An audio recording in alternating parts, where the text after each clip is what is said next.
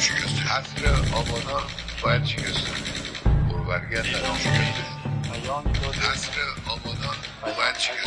واقعی دفاع مقدس یک برهه برجسته و مهمی از تاریخ کشور ما. تا کنون ما نتوانستیم جزئیات این تابلوی عظیم و پرنقش و نگار رو بشناسیم و بشناسیم. و بشناسیم.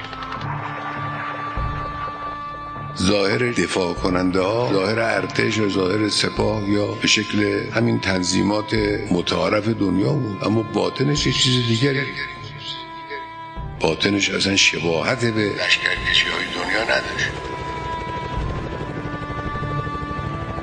فرمانده این مجموعه امام بزرگوار یک مرد الهی بود. الهی یه عنصر الهی بینظیر در کنار دانش و فکر و تجربه و پختگی از جهات مختلف زلال و صفای معنوی بود.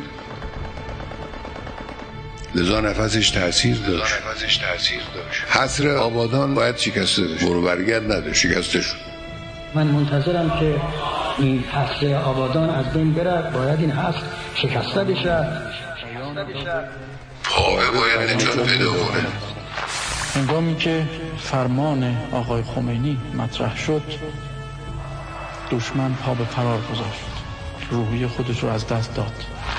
مرحوم چمران من از خود ایشون شنیدم. گفت به مجرد اینکه ساعت دو بعد از ظهر پیام امام در رادیو منتشر شد اینا تو محاصره بودن در پاوه دیگه اطرافشون گرفته بودن.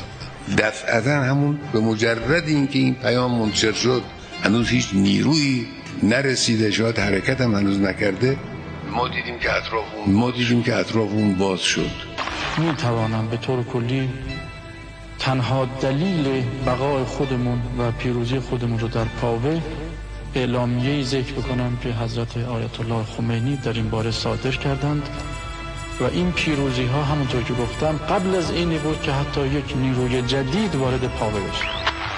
نفس این پیام این نفوذ این کلام اینو بنده از خود چمران شنیدم. شهید عزیز.